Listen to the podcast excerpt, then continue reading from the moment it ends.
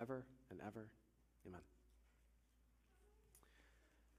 All right, kids, would you do me a favor? Would you go and say Happy Mother's Day to your mom?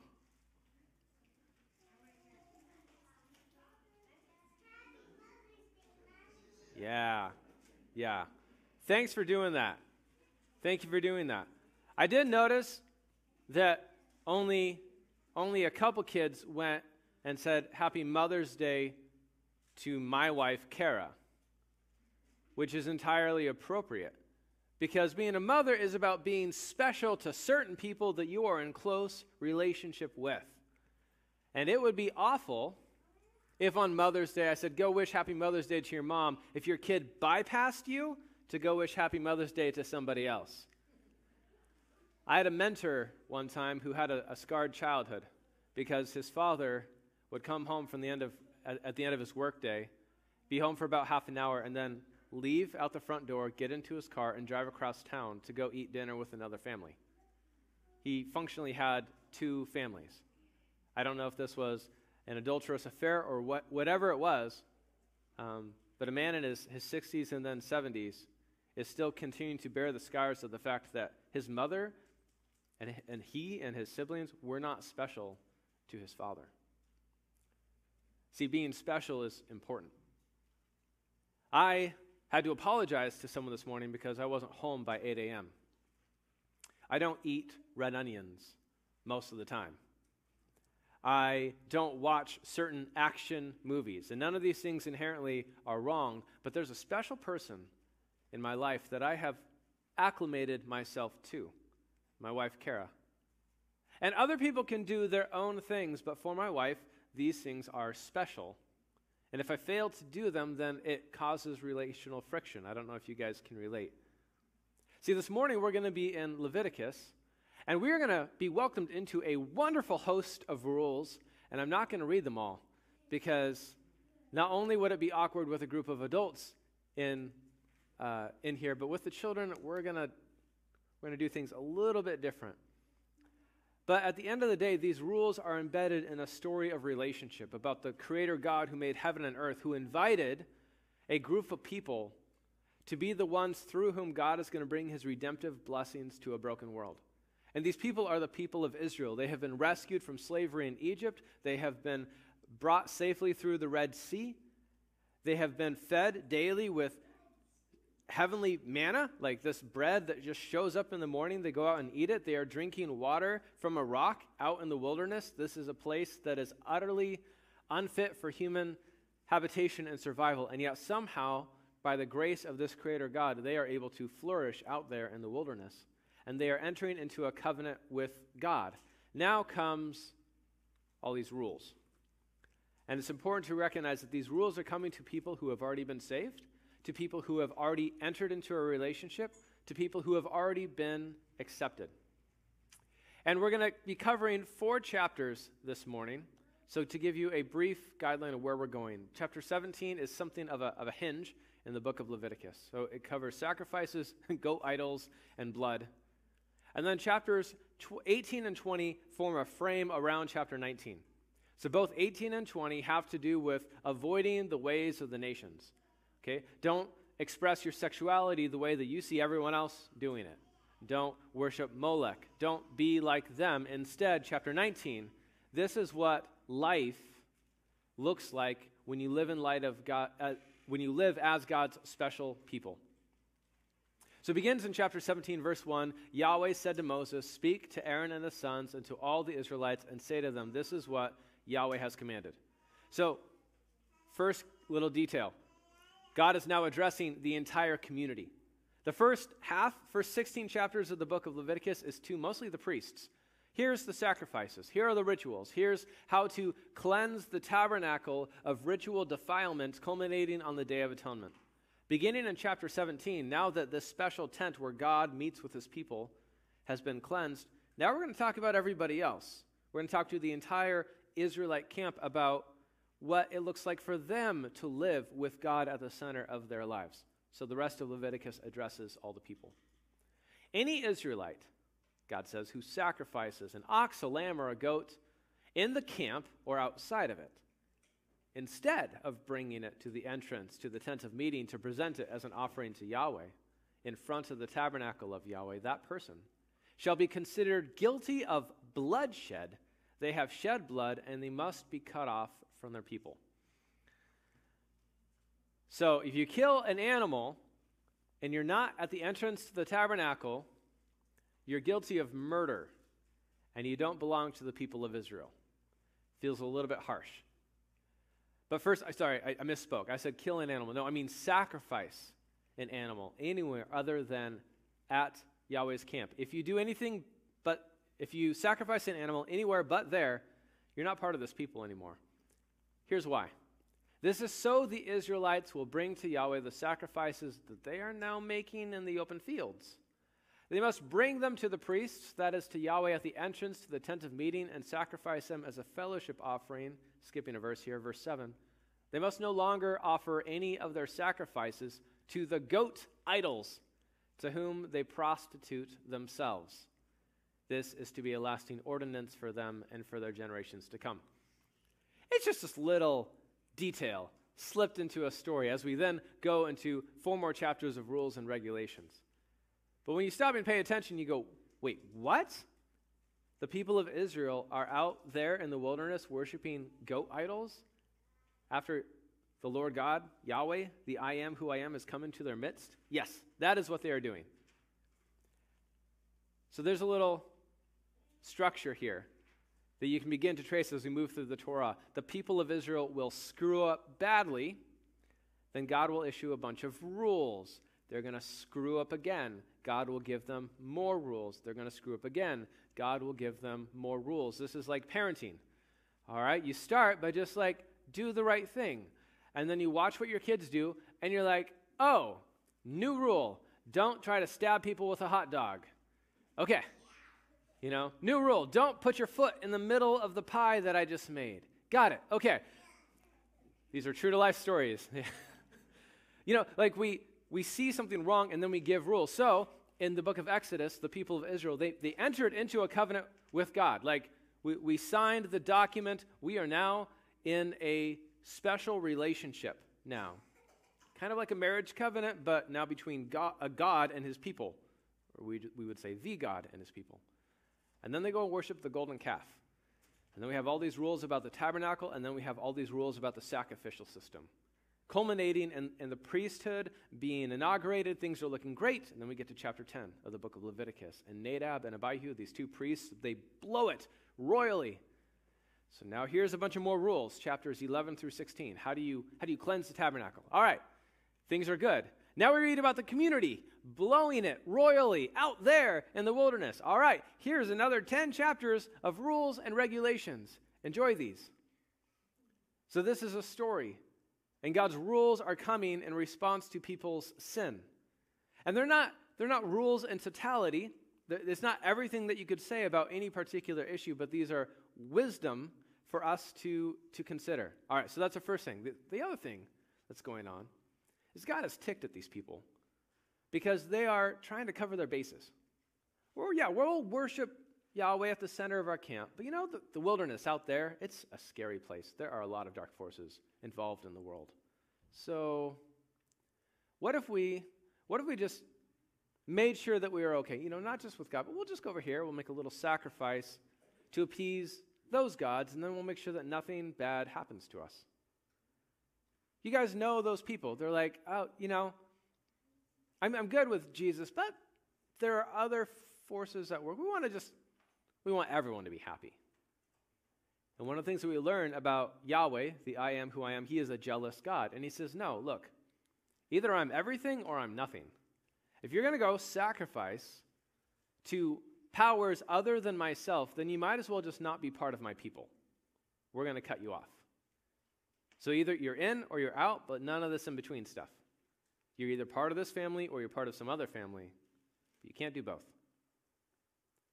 See, God says, He says, I will set my face against any Israelite or any foreigner residing among them who eats blood. So, new thing. He says, and I will cut them off from the people. The life of a creature is in the blood. I have given it for you to make atonement for yourselves on the altar. It is the blood that makes atonement for one's life. So, a little bit jumpy transition wise, but God's now talking about you don't eat blood because it is a gift from me to make atonement. This is how we repair our relationship. Unlike every other culture that I'm aware of, a sacrifice isn't meant to appease this God. Sacrifices, if you're an ancient Israelite, is actually a gift from God to repair a relationship. So don't take what has been given for a special purpose and use it for something it wasn't intended for.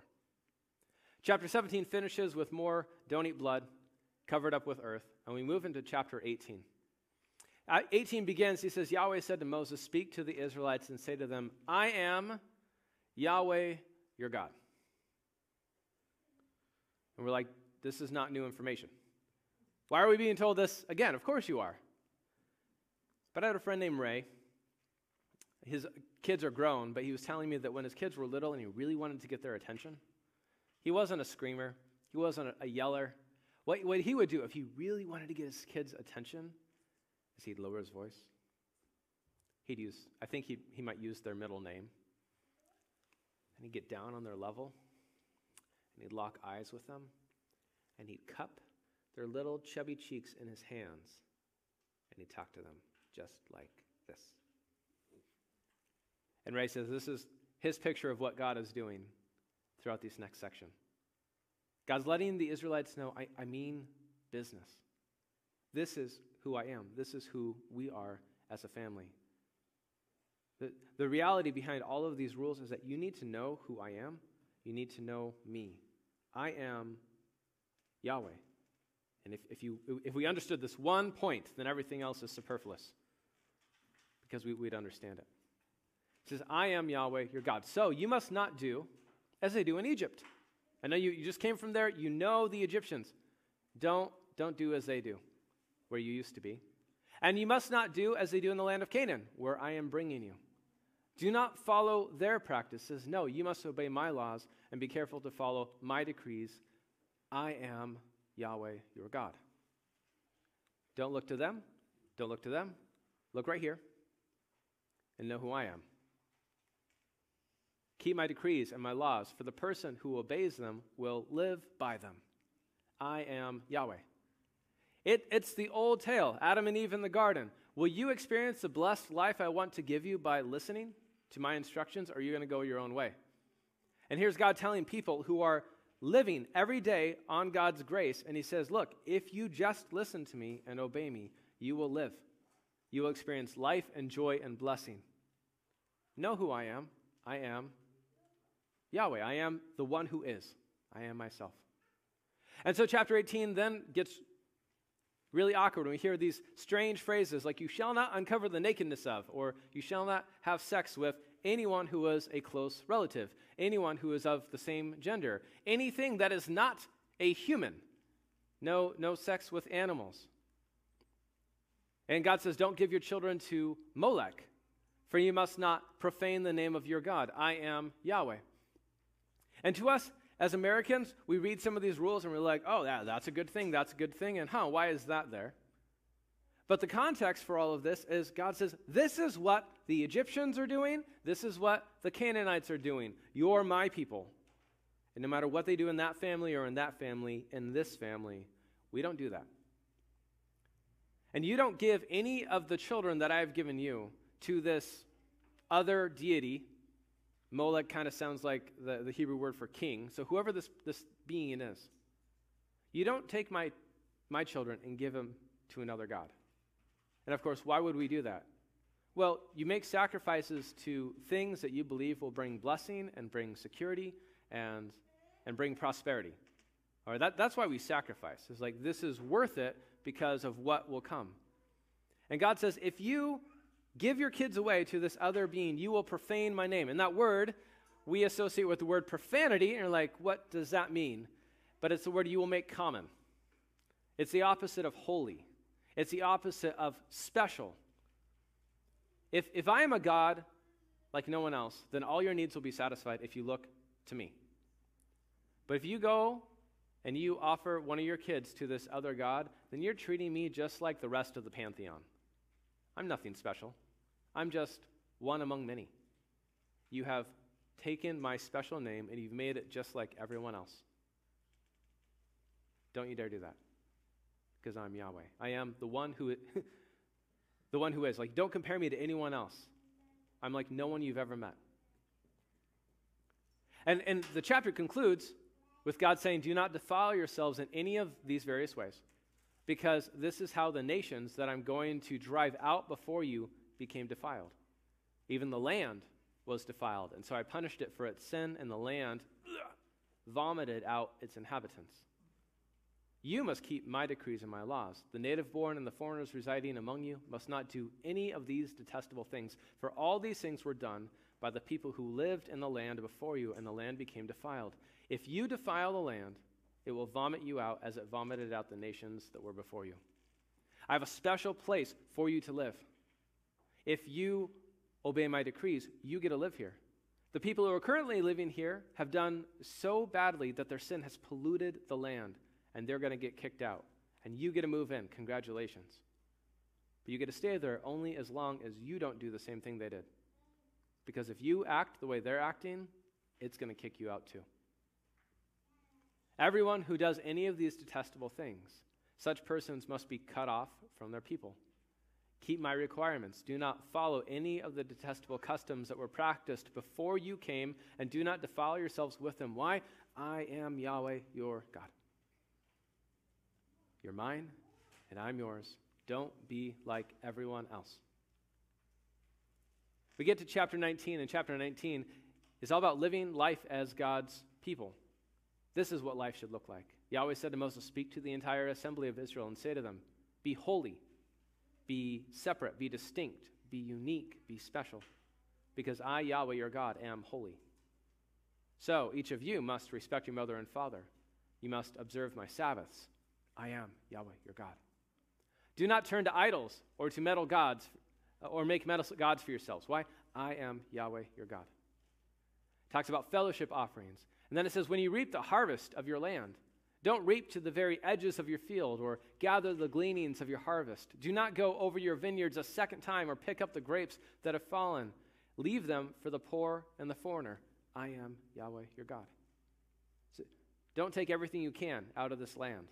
Leave extra so that those who need help can come and find it from your gleanings.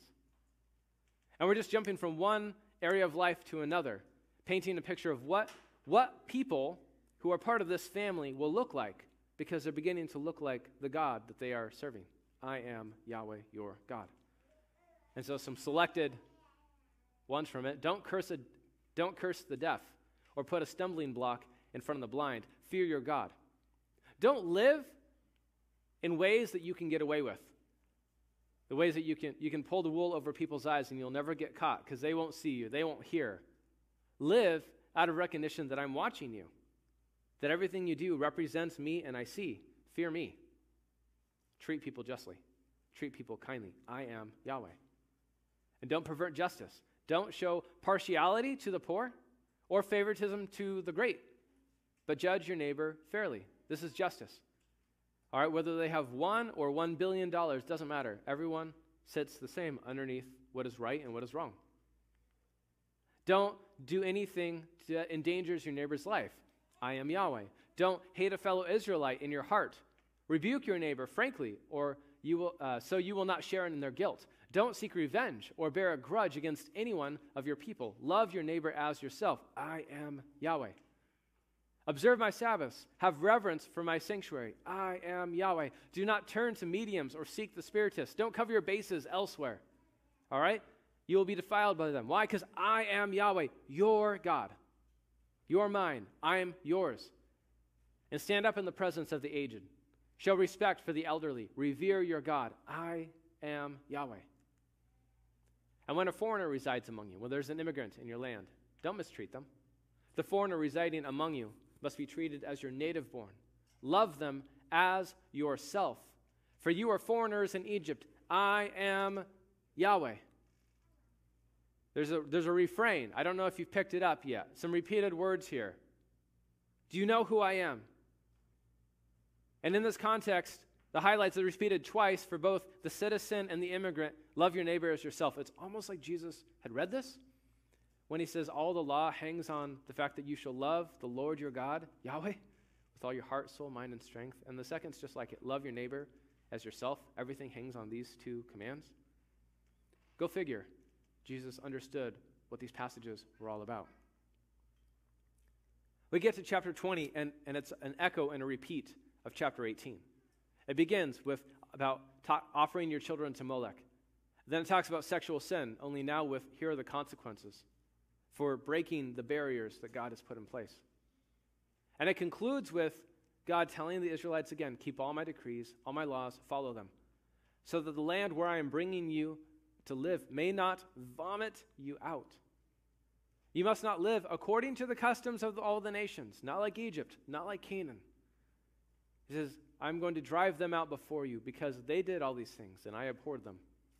But I said to you, You will possess their land. I will give it to you as an inheritance, a land flowing with milk and honey. I am Yahweh your God, who has set you apart from the nations.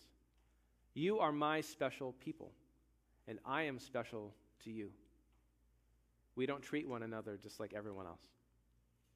You must therefore make a distinction between the clean and the unclean animals, see chapter 11, between the unclean and the clean birds. Do not defile yourselves by any animal or bird or anything that moves along the ground, those that I have set apart as unclean for you.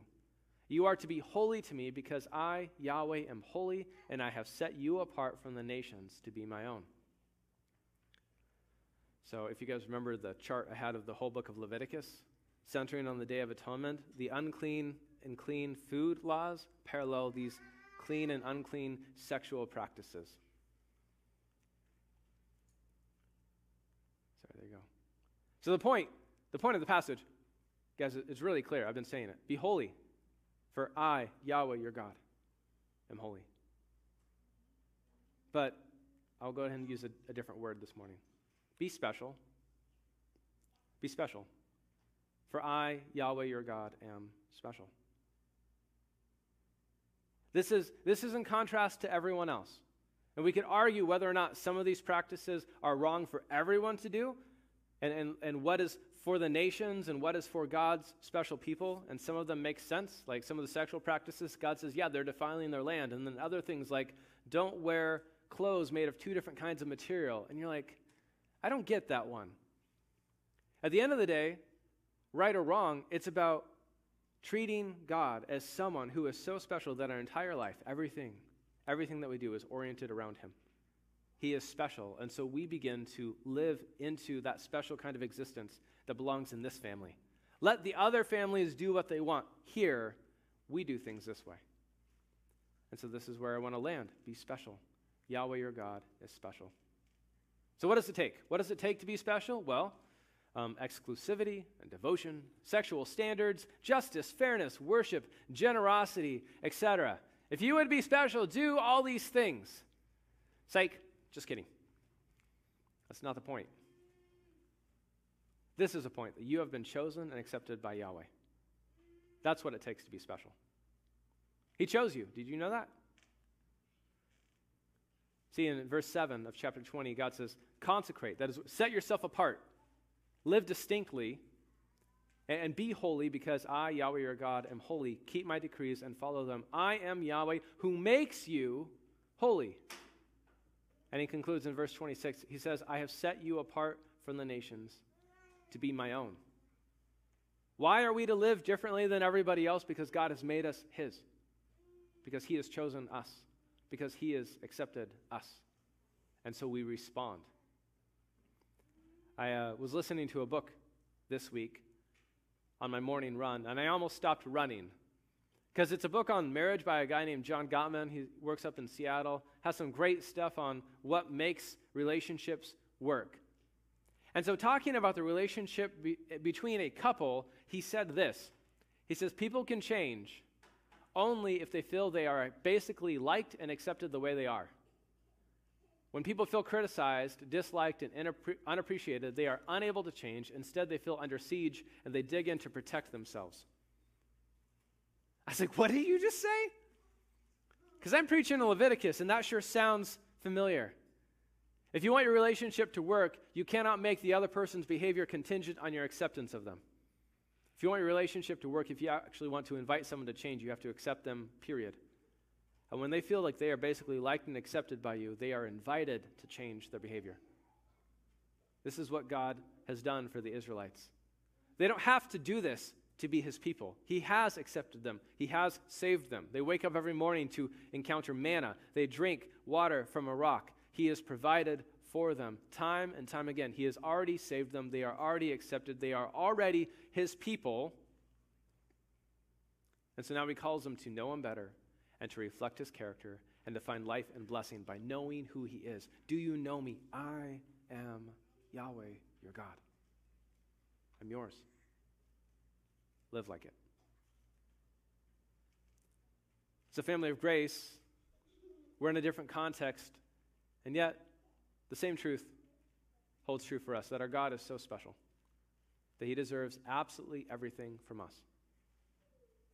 Everything. I mean, that's what he's talking about total surrender of every aspect of life. Don't, don't cover your bases by appeasing those other gods, you know, just in case. He says, Let me be your God. Let me be the exclusive one that you worship. Let me the one, be the one that you're going to for security, for identity, for hope, for sustenance. And he's worthy. He deserves everything from us. I hope we will see it this morning. The first thing I want us to know is God is special. He's made us special to Him, and so we can make our, ourselves special for Him. He's unique, He's one of a kind. He created everything. He is the most supreme God. So everything that we see out there, when you look at like um, the pictures from the James Webb Telescope or Hubble, God made everything that we're discovering out there. All right, when you when you see the sun filtering through the trees on these beautiful Portland days that we have, yeah, God, He made all that. When you laugh at a good joke, God is a source of humor. When you fall in love with another person, God is a source of love. He made sexuality, He made every good thing. There's no one like Him. And He has chosen to make us His people through Jesus. Now, we are special not because of anything that we have done ourselves, but because of who He is and that He chose to save us. He has committed Himself to us to say, You are saved, period, because of what my Son did. Doesn't matter what you do. You want to push this. I'm, I'm sure you could push this all the way to death and live like an idiot. God would still save you because He's really that good. But don't do that because He's chosen that you would be special, that you're part of His family. And in this family now, we do things differently. So we are invited, knowing that we are liked and accepted already, to make ourselves special for Him and to live differently than everyone else. To be different. We like to be different in our culture but not necessarily in these ways. But to live differently is worship, to, to orient life around who this God is. So, as Jesus followers, our sexuality is something that's special. We value life, we value children. Right, life is a gift from God, children are a gift from God. And so I would say there should be no abortions among us. I don't, I don't know exactly what sacrificing children to Moloch was, but I can only imagine that the only reason you do this is because you're worried about your economic security. You're worried about what might happen in your future. You're worried about the relational fallout. You're worried about whether or not you'll have food to eat and, and success in life. That's why you would give your kids to Moloch. And when I look at abortion and all the tragedies associated with it, sometimes the reasons people are our pressure there is because this is going to ruin your future. This is going to ruin your opportunities. This is going to ruin your, uh, your ability for economic advancement. This is going to ruin your relationships. And I wish that as Jesus followers, we'd say that life is such a gift from God that no matter how difficult it seems, we're going to trust that God is going to take care of us and we will value children. And, and you know, the rest of the world, they're, they're doing what they're doing. But here in this family, we value life. We value kids. Here in this family, we don't confuse men and women. We say God has created the genders, He's created male and female. And, and yes, there is hyper rare genetic disorders as part of this broken world, and so we can, we can address the difficult things when they happen. But God, who in the beginning separated things and created distinct boundaries. And in these passages, is saying, keep these boundary lines firm, don't cross them over. here in this family, we say, these are gifts from God to be used appropriately. Let us learn to love our neighbor and to love the foreigner among us and to have compassion on those who are suffering. But here, we don't confuse these things. We believe that sex belongs exclusively in, in exclusive heterosexual marriage only. Um, you don't get all of that from this passage alone, but in the whole teaching of the Bible. A man and woman for life in union with one another. This is where sex belongs. And anything outside that, sex doesn't belong. Even to this day, we recognize, like, don't have sex with a near relative. Like, okay, good. We're on the same page here. And again, we live in Portland. People will do what they're going to do. But here in this family, we do different. And the reason we do different is because our God is special to us. And we listen to what he has to say. We believe this is the way to life and to blessing and to flourishing. It's a whole separate conversation. How do we engage with the culture around us? But here, if you would be a Jesus follower, we say Jesus matters so much that we submit our own desires, whatever they may be, to what God says leads to life and to flourishing. Be fruitful and multiply. Our speech is special. May it be special to God. We don't curse our parents. We speak respectfully to people. We speak the truth. We lovingly confront those who wrong us rather than letting things fester. I'm just going through some of these laws of Leviticus and just like, here's an application, here's an application. Because our words matter, because our God is special and we represent Him. Our lifestyle, our looks are special. We don't dress the way everyone else does. I mean, the sun has come out in Portland, but may Jesus followers dress decently and modestly. It means dress appropriately and also don't. Hmm, how, how do I want to say it?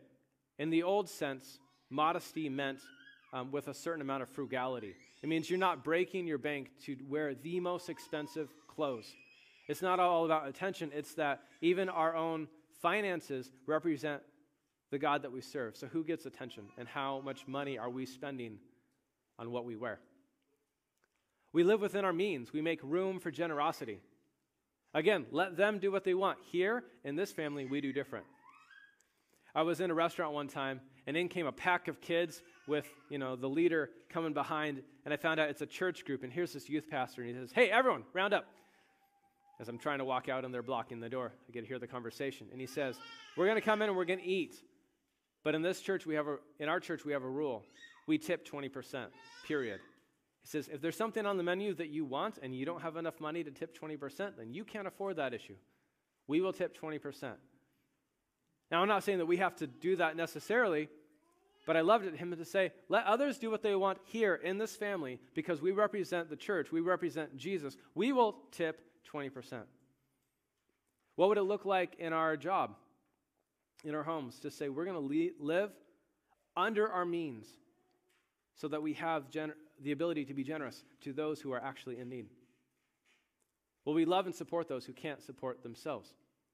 Every area of life is affected. Why? Because he is who he is, and we're called to reflect him. But let's be honest, living in a special way can be difficult. You know, we say we want to be special, we want to be unique, and then we hear like what that might look like, and sometimes it's like, I'm not sure I want to be that special, God. Can't I be like everyone else? And especially from an outside perspective, many people, they think that's what following Jesus is. It's just all about a bunch of rules. As if you had to do all these things to be accepted by him. And, and it's hard to speak from the inside and say, no, no, no, no. We do all these things because we are already accepted by him. And so I was trying to think of an analogy this week, and I, came up with one. Let's see if it's effective or not. But there's a group of people in our society currently who live holy lives, special lives lives that will affect everything that we've already been talking about this morning. The United States Marine Corps.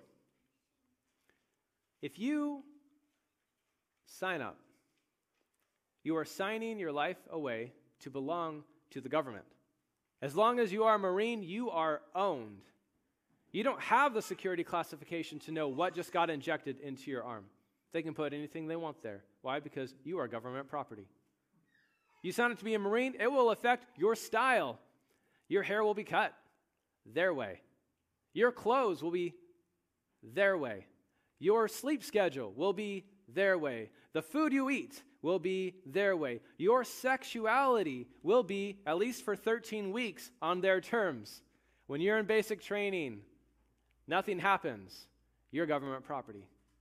You don't see your family. You don't see your relationships for 13 weeks until the day before graduation. Why? Because you are a Marine. And apparently, for those who are in that system, the honor, the glory that they are fighting for is worth it.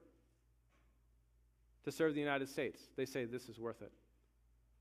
My friends, someone far more important than the United States Marine Corps has invited us into relationship with Him, to serve Him, to experience life in His family, to be part of His mission to the world, a mission far more important than protecting the national borders here.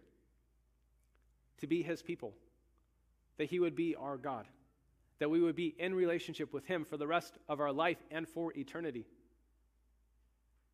I don't know that we always think He's worth it. He is.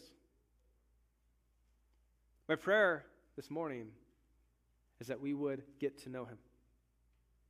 That we would keep gazing upon the God revealed to us in Jesus Christ. I am Yahweh. Keep looking at me. Keep staring at me. Keep understanding how special you are to me. And let me be special to you. And let that change the way that you act, the way that you eat, sleep, drink, speak, everything that you do because he's worth it. He's worth it. My friends, our God is so special. He deserves absolutely everything from us. Because the story of Jesus is that he has given absolutely everything for us. Let's pray.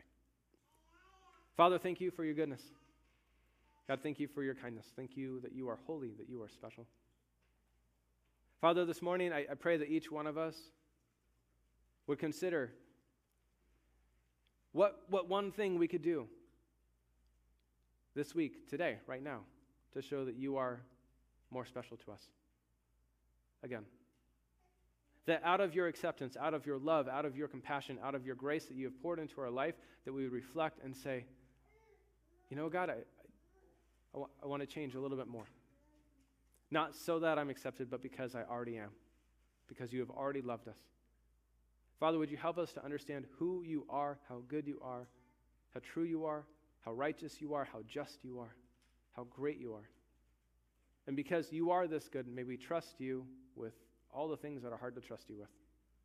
When our desires run in conflict with you, when we look around at the way the rest of the world is living and we say that looks pretty good, may we look back to you and realize that you have something better for us. And may we truly believe that this is the way that leads to life but God, we need your help. Thank you for your Holy Spirit. May your Spirit empower us today to live as your people, to bring you glory through everything that we do. We love you. Amen.